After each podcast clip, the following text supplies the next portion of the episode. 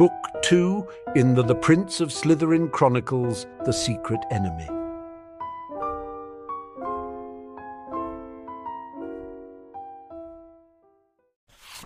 Chapter 36 Investigations into Dark Matters, 21st of February 1993. The Hogwarts Owlery. Well, Albus? Scrimgeour asked sarcastically. Now do you agree that this is a matter for the DMLE? Dumbledore sighed. Honestly, Rufus, I apprised the DMLE of these matter from the start after the incident on Halloween. For that matter, I have been in favour of an official DMLE investigation of this heir of Slytherin business since 1943. Unfortunately, you know as well as I what factors thwart both our desires. Factors, sir? inquired James Potter, which earned him a glare from his superior. It has to do with the respective charters of both Hogwarts and the Wizengamot, James, said the headmaster. Of the two, Hogwarts was founded five centuries earlier by an alliance, the four most powerful wizards and witches of that era, and they were quite intent that what passed for wizarding government at the time should have no say in how their school was to be run. Centuries later, both the Wizengamot and the Ministry of Magic were able to obtain some influence over Hogwarts as a result of magical treaties agreed to by former headmasters, but every headmaster upon obtaining the position is obliged to swear an unbreakable oath to maintain Hogwarts' independence from the government as much as possible. The founders also built magical defences into the castle to protect against sieges and invasions. These defences cannot be updated to understand our more civilized modern climate, and so cannot tell the difference between a squad of Aurors and an invading army. Unless they are acting pursuant to an official arrest warrant, the castle will identify Aurors acting in their official capacities as a hostile invading force and respond accordingly. The only way you, Rufus, and the other Aurors downstairs can even perform your investigative duties today is because I am actively suppressing the school's very strong desire to attack you all violently, which I will only be able to do for another few hours at most. And the only way to allow the DMLE unfettered access to the school is if I exercise my authority as headmaster to shut Hogwarts down for a period of no less than two years, an extreme step only taken twice before in Hogwarts history, and one I am unwilling to take at this point. And if a student dies from these petrifications, Albus, like what happened the last time, Scrimgeour said grimly, then, like the last time, I will likely spend years wondering if I could have done something differently, even though realistically the most probable answer is no, I could not. Scrimgeour shook his head in irritation and then carefully knelt down to examine Colin Creevey's petrified form.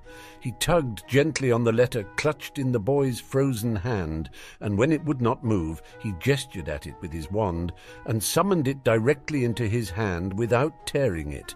To his surprise, it was addressed to the Daily Prophet. Then something else attracted the leonine Auror's attention, and he lifted up the bottom of the boy's robe. There was a five inch long jagged rip starting at the hem. He held the tear up for the others to see. Albus, how long could the boy have gotten around with a robe like this without getting docked points? The headmaster closed his eyes, and the other two men could feel the magical ambience of the castle thicken as he communed with it. Mr. Creevey hasn't had any points taken for any reason at all in over a month, let alone for improper attire. The Gryffindor prefects are quite diligent. Most likely they would have noticed and repaired that tear for him if he'd gotten it more than a day ago. Scrimgeour nodded and started clumsily to stand back up, grunting in pain from the leg that had been crippled the previous summer. Potter moved to help him stand, but when the older man practically snarled at him, he quickly stepped back. Once standing, the chief Auror waved his wand again. Scrutaminious loose black threads! A tiny light emanated from the tip of his wand, accompanied by soft humming noise that grew louder as he moved around the room. Eventually, the detection charm led him down the stairs. Finally, on a piece of railing at the edge of the landing just below the owlery, he found what he was looking for several black threads that had been caught on a loose nail about three feet above the floor as the boy's robe was snagged and ripped. Hmm, he said as he considered the evidence. Obviously this is quite suggestive. Wouldn't you agree, Auror Potter? he asked with deceptive politeness. James stared back and forth between his boss and the threads caught on the nail. He opened his mouth as if to speak, and then closed it again. After a few seconds, Dumbledore finally rescued him. I believe what Rufus wishes us to note is that while the tear was at the hem of young Creevey's robes, the rip was caused by a nail at waist height. I assume that Rufus wants us to follow his deduction that Creevey's attacker levitated him up the stairs and that he was actually petrified elsewhere. Indeed, said the Chief Auror, but the question is why? Dumbledore considered the question, because if we knew where the petrification actually occurred, it would be a vital clue as to who was doing it and how. Scrimgeour nodded sagely. What do you think we should do with the boy, Albus? Take him to St. Mungo's or keep him here? Dumbledore sighed. We might as well keep him in the infirmary. I've already made inquiries at St. Mungo's, and they assure me that do not have sufficient reserves of refined essence of mandrake to make a restorative draught for any sum of money. He frowned. And certainly not for a muggle born from a family of modest means, he muttered, with a hint of anger under his breath. He shook his head and pushed that thought aside. In any case, if we are unable to secure essence of mandrake from some other source, the mandrakes we're growing in the greenhouse here at Hogwarts will be fully grown in just a few months, though it pains me to see a young student deprived of almost half his first year's schooling. Hmm. Personally, I'll be happy if that's all the pain we suffer from this nonsense. Albus, if we only have a few hours, we'd best get to it. May we use your office for interviews? Of course, he replied. James stiffened slightly. Who will we be interviewing, sir? he said, his voice betraying his nervousness. Your sons, obviously, for a start. Jim first and then Harry. While you and I are doing that, the others will interview the Creevey boy's classmates to find out who saw him last and when. Sir, surely you don't think... Don't presume to tell me what I think, Potter. We'll interview the Potter twins first, to hopefully eliminate them as suspects. Or would you prefer to see a Prophet article in the morning about how the Ministry is trying to engage in a cover-up? James Potter sighed and then gave a salute before leaving. Scrimgeour watched him leave, warily. Not that we won't get that anyway, what with a senior Auror investigating crimes in which his own son is a suspect. Honestly, I'm almost looking forward to leaving the Auror Corps before any other Potter-related disasters crop up in my life. Yes, I read the formal announcement last week. Do you have any retirement plans yet, Rufus? Scrimgeour looked at Dumbledore speculatively. Uh, I had a few ideas. I'd like to discuss one of them with you later, if it's convenient. Dumbledore raised an eyebrow. I look forward to it.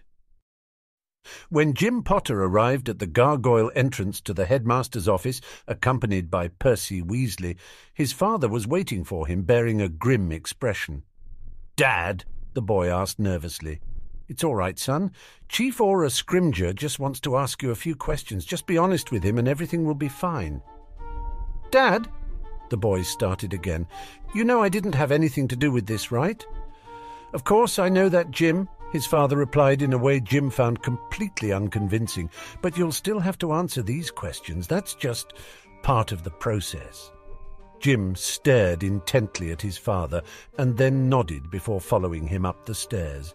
Once inside, he looked around the headmaster's office anxiously. He'd had a few occlumency lessons with Dumbledore, including some training in calming his emotions, but mainly he'd spent his time with the headmaster, undoing the damage wrought by Rookwood's cursed training manual. Despite the drama that accompanied his exposure as a Parselmouth, Jim felt better recently than he had in months, but all that progress seemed undone now by the fact that his father and his father's boss were interrogating him under suspicion of him being a dark wizard. He sat in the empty chair as Scrimgeour began to question him. Tell me, Mr. Potter, what were your feelings when you saw Mr. Creevey's picture in the Prophet yesterday? inquired Rufus Scrimgeour. Jim considered giving a neutral response, but decided against it, because, A. He felt like he had nothing to hide, and B. He knew enough about Scrimgeour to realize that he'd never be able to lie convincingly anyway. I was a bit upset. Actually disappointed and hurt mainly, but also upset. Colin had been someone who really seemed to look up to me. Honestly, he looked up to me a bit too much, I think. Always following me around and taking my picture, and asking me questions about adventures that I'd never actually had. But when I realized he'd sent a picture of me into the Prophet to go along with that hatchet piece, it hurt my feelings to think that someone who'd called himself my biggest fan had turned on me. But certainly not enough to where I'd try to hurt Colin. I haven't tried to hurt anyone, even though quite a few Gryffindors have tried to start fights with me in recent months. Do you count Cormac McLaggen among that group? Scrimgeour asked. Cormac has been a jerk lately, but no more or less than half my house. But if I were really that mad at people calling me a dark wizard, surely the last thing I'd do is use dark magic to attack them. The interview continued for another five minutes with questions about Jim's movements during the time that McLaggen and Creevey were petrified. He'd had a partial alibi for the Creevey attack. There were brief periods where he was alone, and after all, no one actually knew how the petrifications were accomplished or how long it would take. He had no alibi at all for the McLaggen attack. Finally, Jim was allowed to leave, but as he reached for the door, Scrimgeour called out to him. Oh, Mr. Potter, before you go, I did want to share one bit of news with you. He held up a crumpled letter, now opened, and waved it. At the time of his attack, Mr. Creevey was on his way to post a letter to the Daily Prophet. You might wish to know that it was a letter of complaint. It seems that Mr. Creevey did not give the newspaper permission to use any of his pictures, that he did not know how the paper came into possession of one of his photographs, and that he was very angry that the paper would use one of those photographs as part of a piece attacking you. It seems young Mr. Creevey was quite certain of your innocence. Jim's eyes widened, and he gave a weak smile. Thank you for sharing that, sir. He glanced over to James to see how his father reacted to that news, but the man's face was impassive. Then he turned and made his way out of the room. At the base of the stairs, Percy Weasley was waiting to escort him back to Gryffindor Tower. Harry was with him. What are you doing here? Jim asked his brother. Harry shrugged. Apparently, after you, I'm the second most likely person to be the heir of Slytherin. If the villain isn't the boy who lived gone bad, then it must be his evil Slytherin twin trying to frame him. Are you? Jim asked warily. Trying to frame me, that is. Harry laughed at how direct his brother was, as if that were the sort of thing he'd admit in front of a prefect. Jim, for once, I'm not your enemy, but I do agree that whoever is trying to frame you has done so very effectively.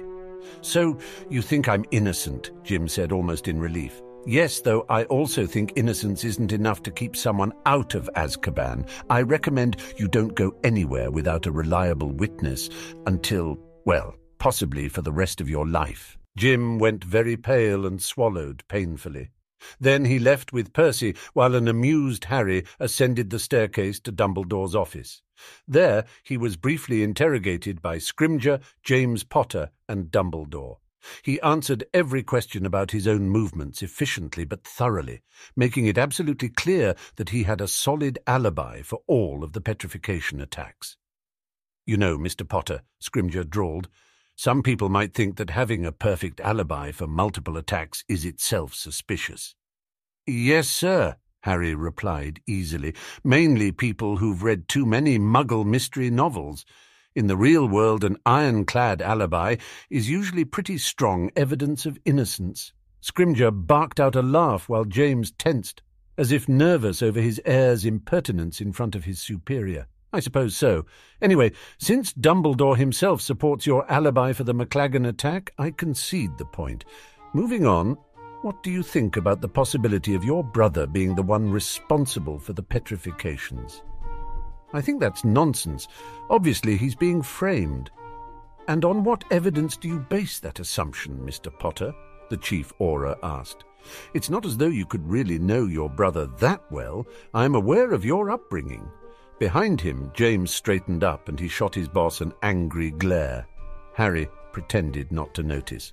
I base it on my observations that Jim Potter is a twelve-year-old boy of only average intelligence and cunning, he replied with a smile. Harry, Dumbledore said in a reproving tone. I didn't mean it as an insult, sir, but as evidence.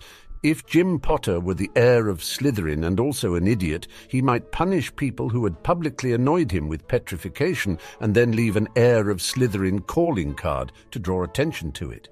Similarly, if Jim were exceptionally clever, he might do the exact same thing, thinking that leaving an heir of Slytherin calling card was so over the top that it would be more likely to prove him innocent than incriminate him. Although, if that were the case, he seriously overestimated the intelligence of most of the students here. He glanced at Dumbledore. Again, no offence intended, sir. None taken, Dumbledore replied with mild asperity. Harry turned back to Scrimgeour. I can imagine scenarios under which Jim was the heir of Slytherin and was secretly the villain running around petrifying students. But I cannot imagine any scenario under which he would commit these crimes the manner they've been taking place, all of which tells me that someone else is trying to frame Jim. Harry stopped in mid-sentence, and then his eyes narrowed. But then, of course, you already knew that, didn't you, Chief Auror Scrimgeour? Did I? the man said with a faint smile. I'm sure I don't know what you mean, young man.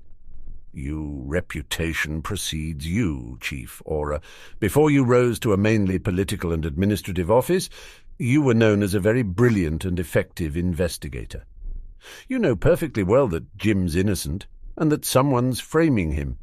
But you also dislike our father, and pretending that Jim's a viable suspect allows you to jerk James Potter around a bit. There was dead silence in the room for several seconds. James looked back and forth from Harry to Scrimgeour, as if he couldn't decide which one to be angry with. Finally, the Chief Auror laughed loudly and slapped his knee.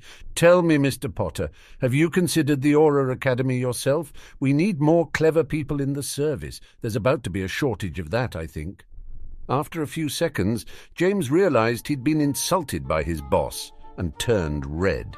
Sir? He said angrily, but before he could continue, Scrimgeour silenced him with a glare and an upraised hand.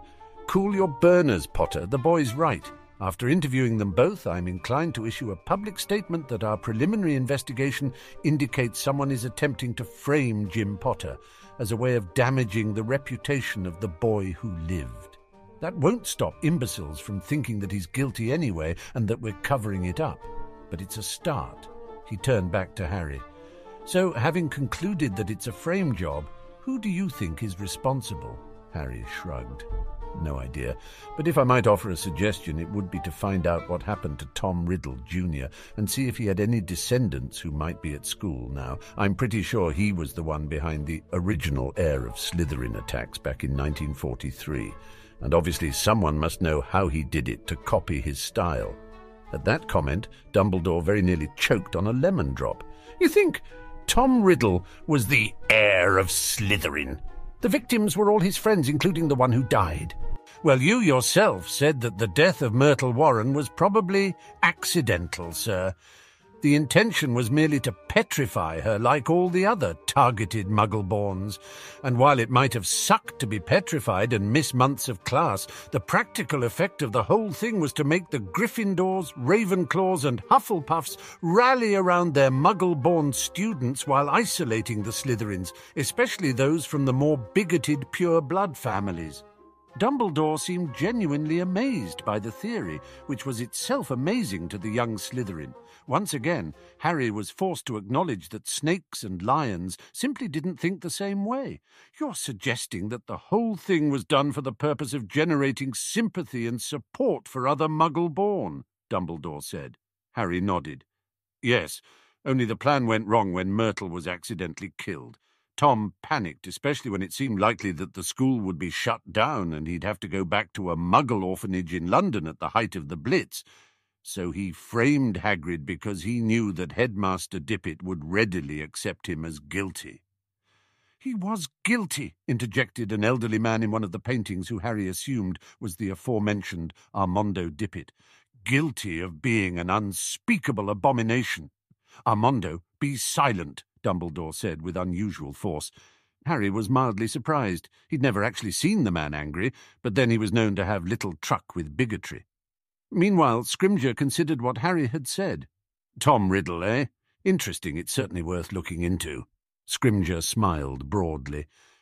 Seriously, Mr. Potter, have you considered the Auror Academy after graduation?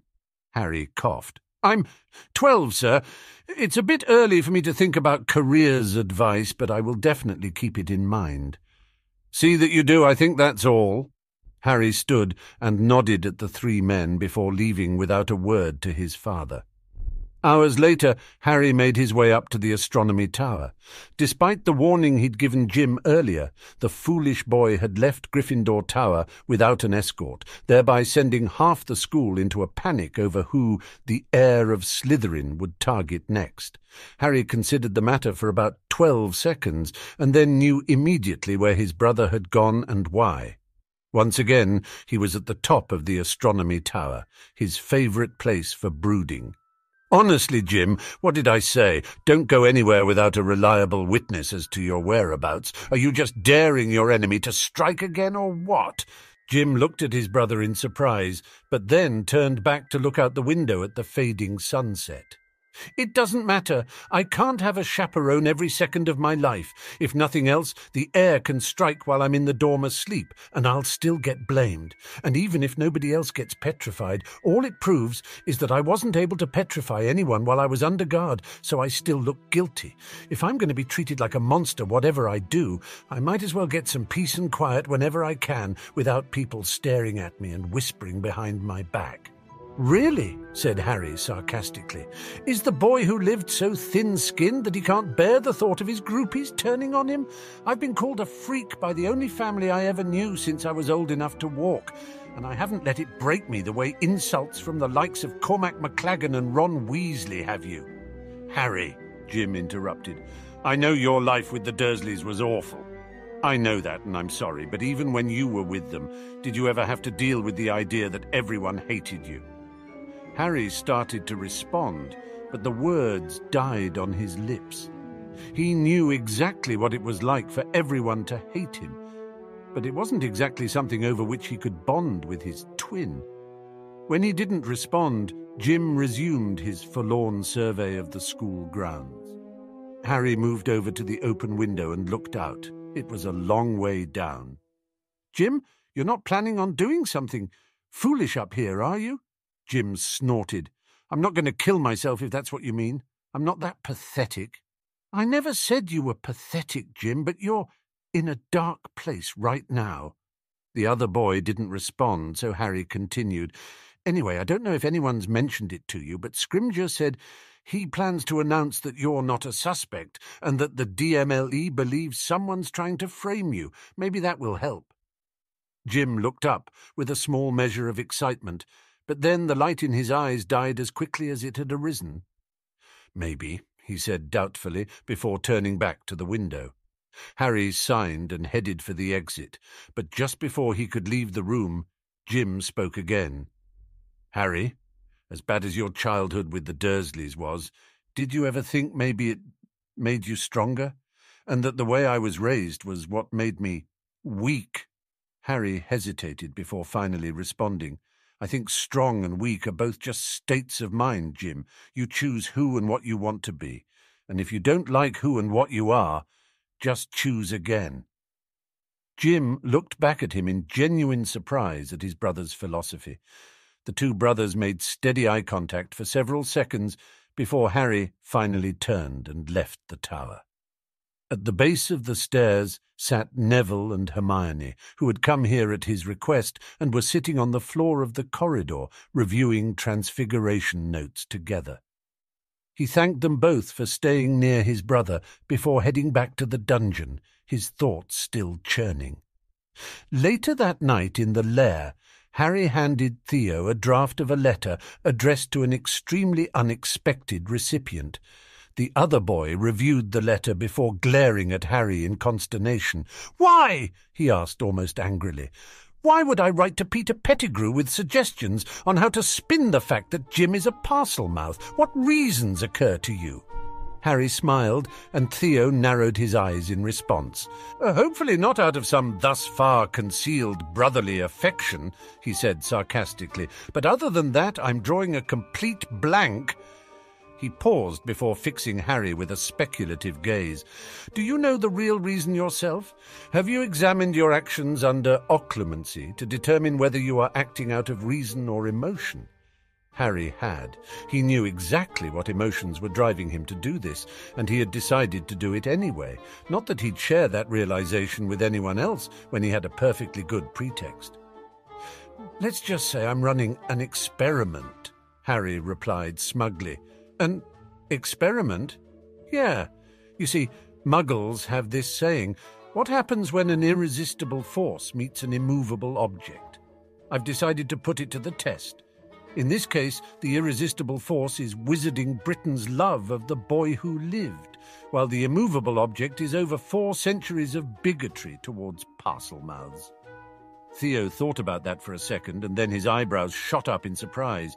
You're trying to use Jim to rehabilitate Parseltongue into social respectability. Harry nodded proudly. There's no way I can conceal my own Parseltongue forever, and since our good friend Peter Pettigrew is already set up to control Jim's public image, we might as well put him to use. Just be careful, Harry. We know how dangerous Pettigrew can be. Relax, Theo, said Harry confidently. For once, Pettigrew will be on our side. The day after Colin was petrified, the story appeared in the Daily Prophet, along with an official interview with Rufus Scrimgeour, in which he stated that they had no official suspects at this time, including Jim Potter, who was asked about specifically. As he'd promised, Scrimgeour stated the DMLE's preliminary assessment that Jim was not responsible and was in fact the target of a deliberate effort at false incrimination.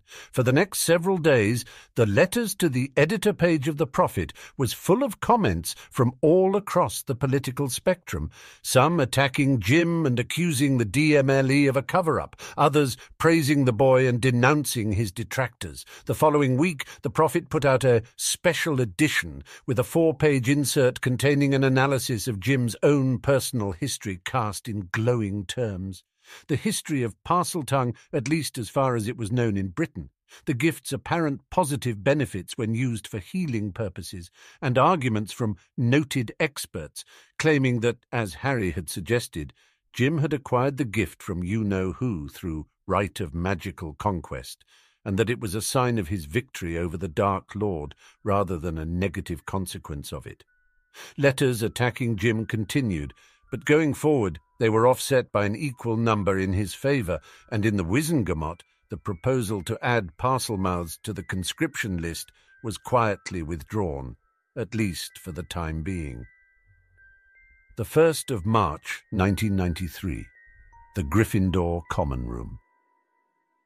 What's this supposed to be? Ron asked quietly but angrily. He was holding up a book and glaring at Jim Potter. It's a copy of Quidditch Through the Ages, Ron, Jim replied. By the way, happy birthday. What's your game, Potter? After everything we've been through, you expect me to believe that this is just a birthday present? Jim sighed and responded in a tired voice. All right, you've got me. That's how I've been petrifying people by sending them cursed birthday presents, even though it wasn't Cormac or Colin's birthday when they got petrified. Very funny, Ron replied angrily. It was just a birthday present, Ron. Nothing more and nothing sinister. A birthday present. And also, I guess, my way of saying sorry. Ron looked startled at that. Sorry for what? For being a Parselmouth, for lying to us all? Jim studied Ron's face with a sad expression. For lying to you in particular, Ron. You were my best friend, and I kept something important about myself from you because I was ashamed of it and afraid of how you'd react if you knew. I should have trusted you with the truth last summer. I'm sorry, and and I miss my friend.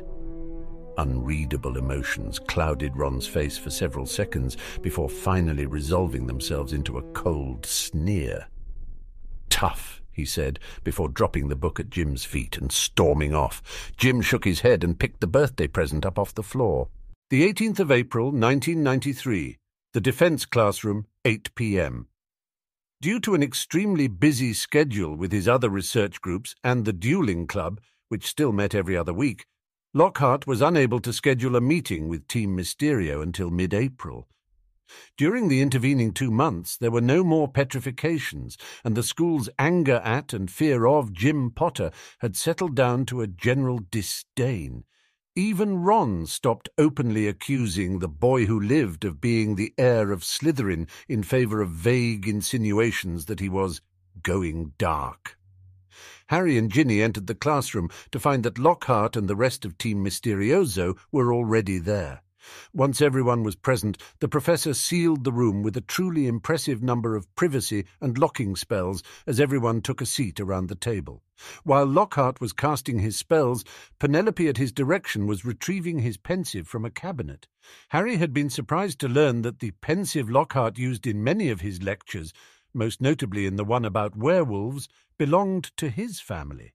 He knew little about Pensieves, but was well aware of how rare and expensive they were. Unlike Harry's black one, Lockhart's Pensieve was a pearly white and apparently lacked shrinking charms.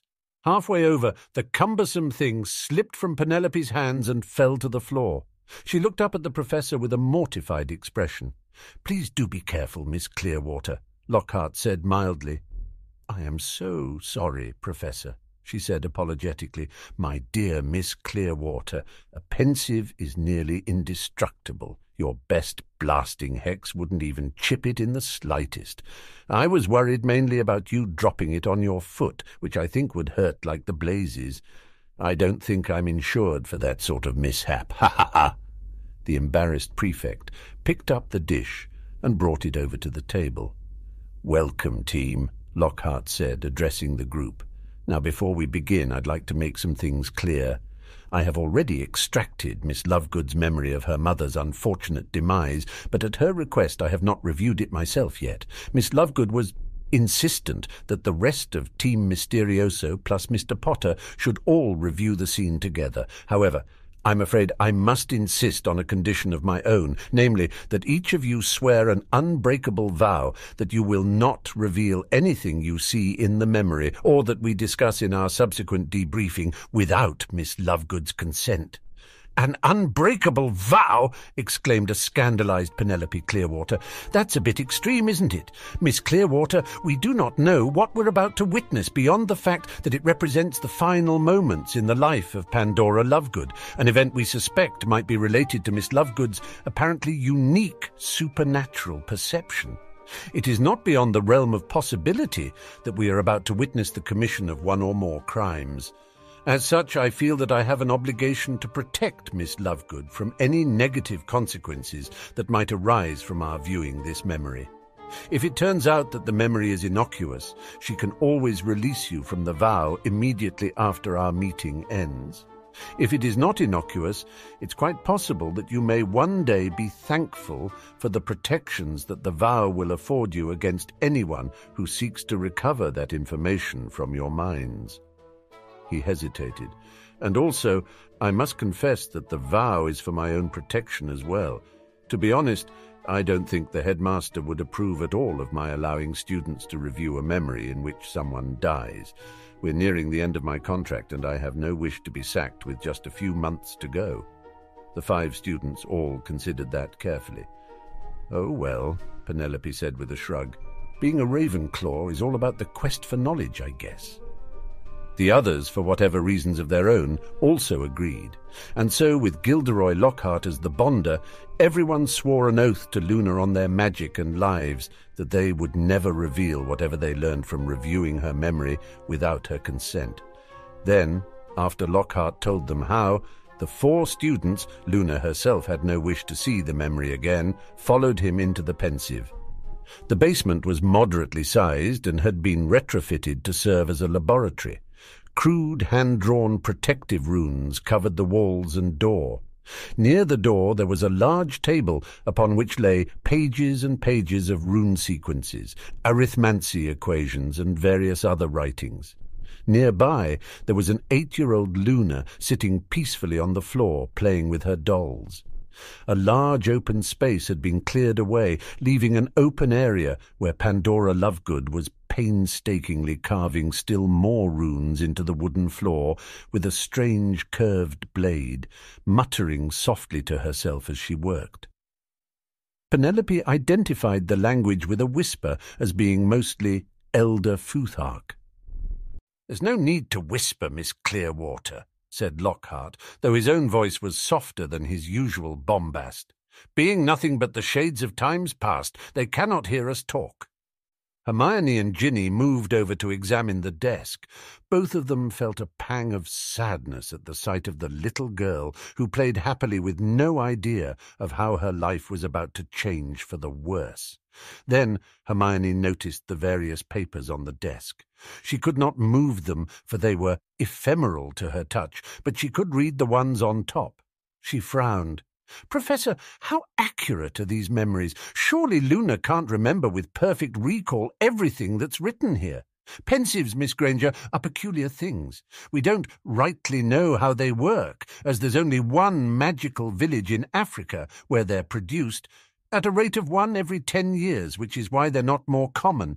The village in question, naturally, guards the secrets of its techniques zealously. What we do know is that Pensieves somehow operate at the intersection of mind magic and time magic. The Pensieve uses the inserted memory to track its way back through time to create a highly accurate vision of the place and period depicted therein, one which is in many ways more accurate than the original memory. For example, it is possible to review the memories of a deaf man and actually hear words uttered in his presence that he himself could not have heard. It is also possible to review the memories of someone who was blindfolded and see things that he himself was prevented from actually seeing. And of course, it's no problem at all to examine someone's memory and review people and events that the person wasn't even paying attention to at the time. The only exception is when the donor's memories have been altered through obliviation or occlumency, though in the former situation the alterations are readily apparent in a Pensieve. For the purposes of this excursion, you may assume that everything you see is exactly as it was at the time in question. Hermione absorbed that before resuming her study of the desk and its contents. Meanwhile, Harry and Penelope moved over to where Pandora Lovegood was working. Penelope, Harry asked. Is this normal rune working? No, it's not, she answered. Honestly, I've never heard of someone combining runes like this, and certainly never just carving them into the floor like this. It's bizarre. I'm not surprised, said Harry. Look at her. As Harry pointed out, Pandora Lovegood seemed in obvious distress as she worked. Her hair was dishevelled. She looked as though she hadn't slept in days, and it was obvious that she'd been crying. Indeed, as they watched, she looked up and over at her daughter, who was still playing quietly, and then she sniffled and wiped away tears with a sleeve. In all honesty, Harry thought the woman's demeanour hinted at some form of insanity.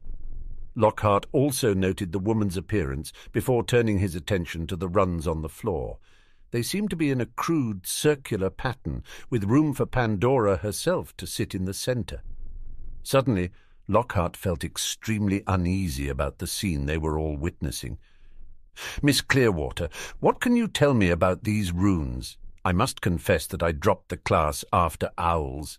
It wasn't my cup of tea. The girl shook her head.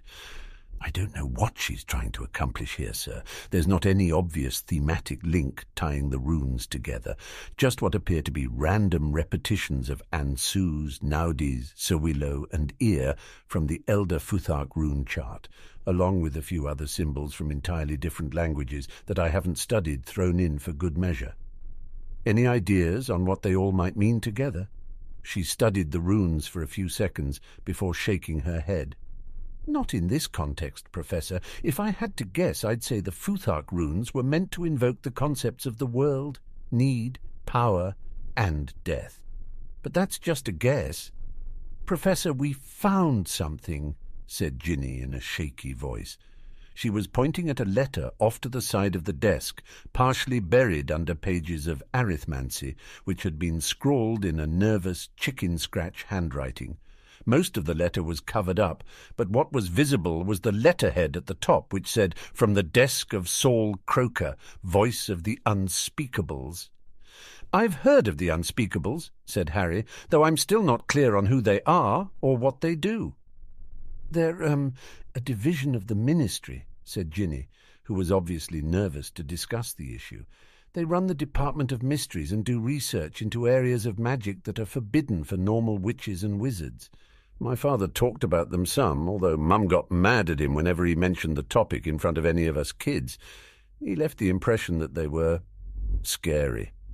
She swallowed and looked around at the group. Also, and I hope this is just a coincidence, but Croker was Pandora Lovegood's maiden name. That is indeed interesting, Miss Weasley. It might also interest you all to know that the voice of the unspeakable is the only member of that organization whose name is publicly known, as he is the public spokesman for the group as his title implies. The rest all undergo rituals to occlude their identities from both memory and history, or so that the rumors say, at least. Lockhart glanced back towards Pandora Croker Lovegood and saw that whatever rune work she was doing would be done in just a few minutes. After considering the matter, Lockhart seemed to come to a decision as he drew his wand and placed it over the papers covering the letter from Saul Croker. It's a good thing you've all taken an unbreakable vow, he said, because I'm not supposed to be able to do this. Obliviate. To everyone's surprise, the spell caused the obscuring papers to vanish. Did you just erase some of Luna's memories? Harry asked somewhat testily. Technically, and only temporarily, the memory will revert to its default condition when we leave. It's a cheat of sorts that lets you see things in Pensieve memories that would normally be hidden by other objects. Now quickly, let us examine Croker's missive and the five investigators crowded around the desk to do just that. From the desk of Saul Croker, voice of the unspeakables, my dearest Pandora, sending you this letter pains me more than I can say, but the signs are unmistakable. It is now clear that your daughter, my granddaughter, shares your mother's gift, the one which mercifully skipped your generation.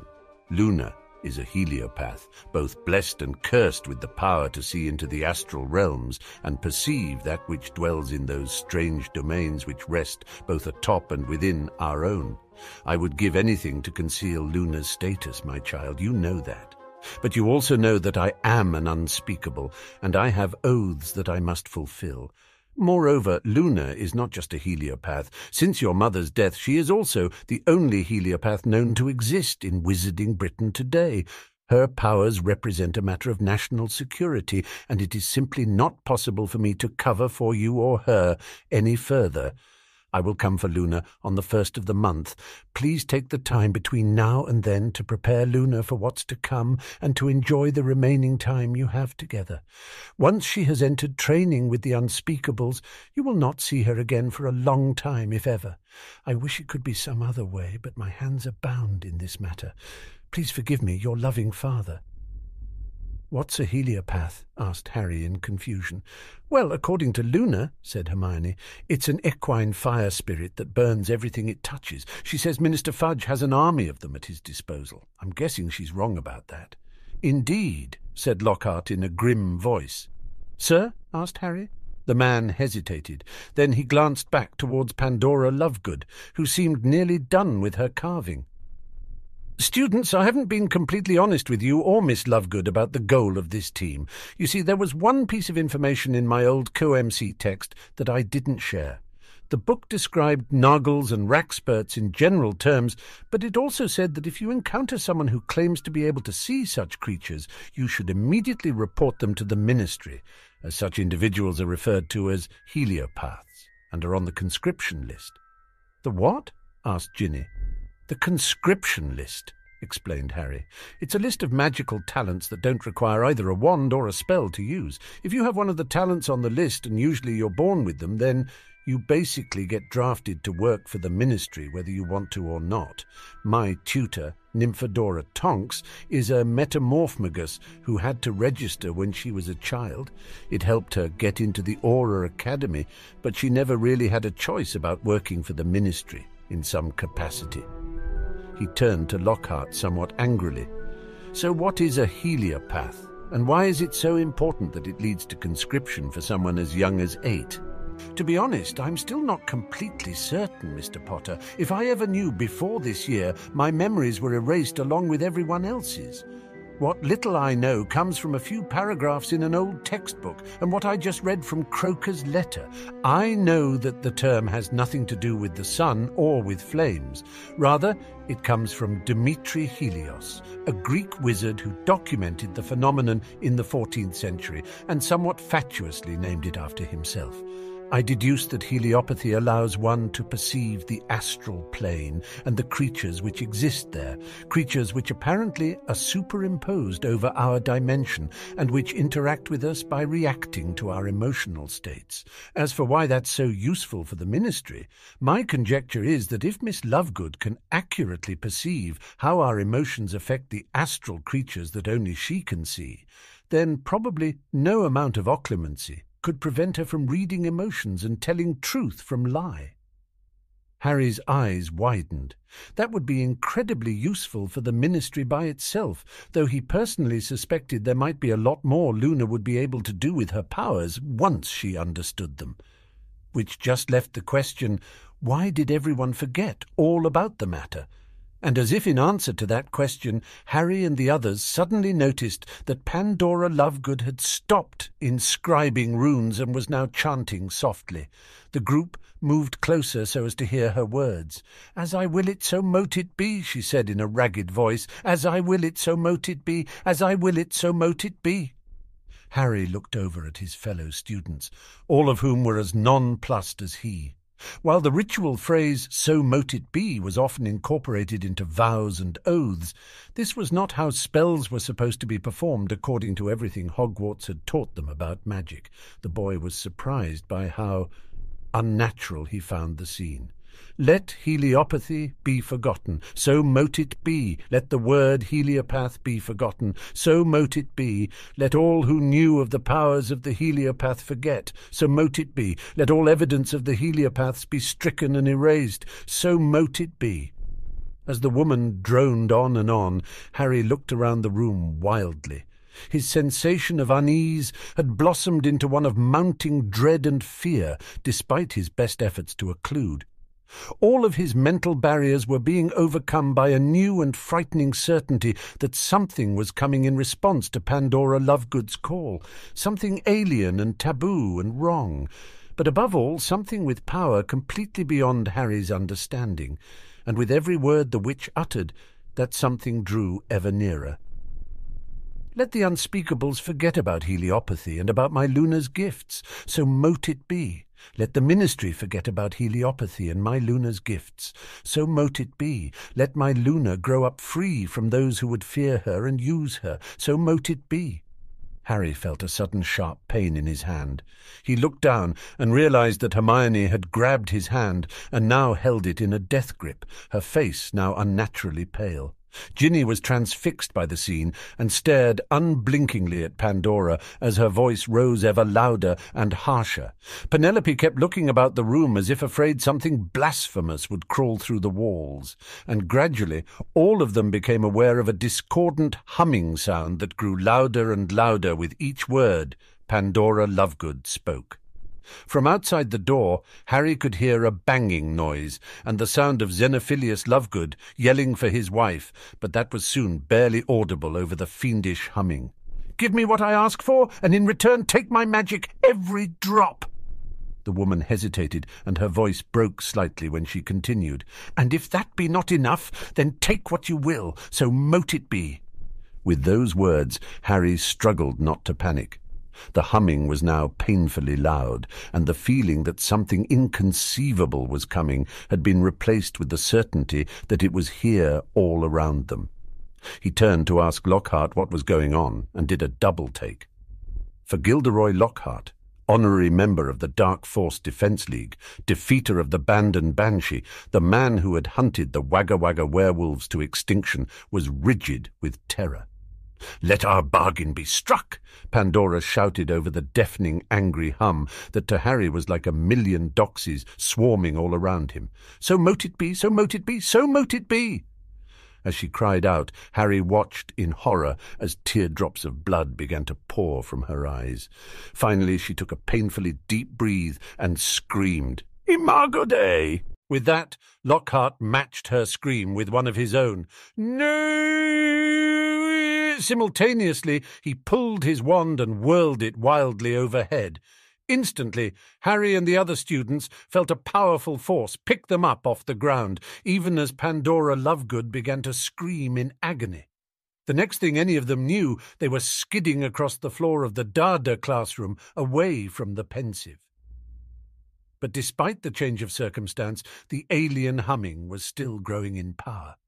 Instantly, Lockhart jumped back up to his feet and pointed his wand at the Pensieve, which was violently shaking in response to the awful sound that was emanating from within it. Protego Maximus! he cried out. A powerful, radiant shield manifested around the table and the Pensieve sitting on it. Immediately Lockhart cried out in pain, and after a few seconds a small rivulet of blood trickled out of his left nostril. Potter! he cried out. Shaking off his surprise, Harry popped his own wand and added his own protego to Lockhart's. He too cried out in pain from whatever unearthly force it was that wanted to burst its way out of Luna's memory and into the real world. Seconds later, Hermione and Penelope each added their own protego shields to the first two, while Ginny protectively hugged a terrified Luna. Finally, after what seemed like forever, but was actually no more than ten seconds, the humming subsided. Harry and the others allowed their shields to lapse, and then all of them gasped in shock. There on the table were the remains of Lockhart's supposedly indestructible Pensieve, now shattered into a half dozen fragments.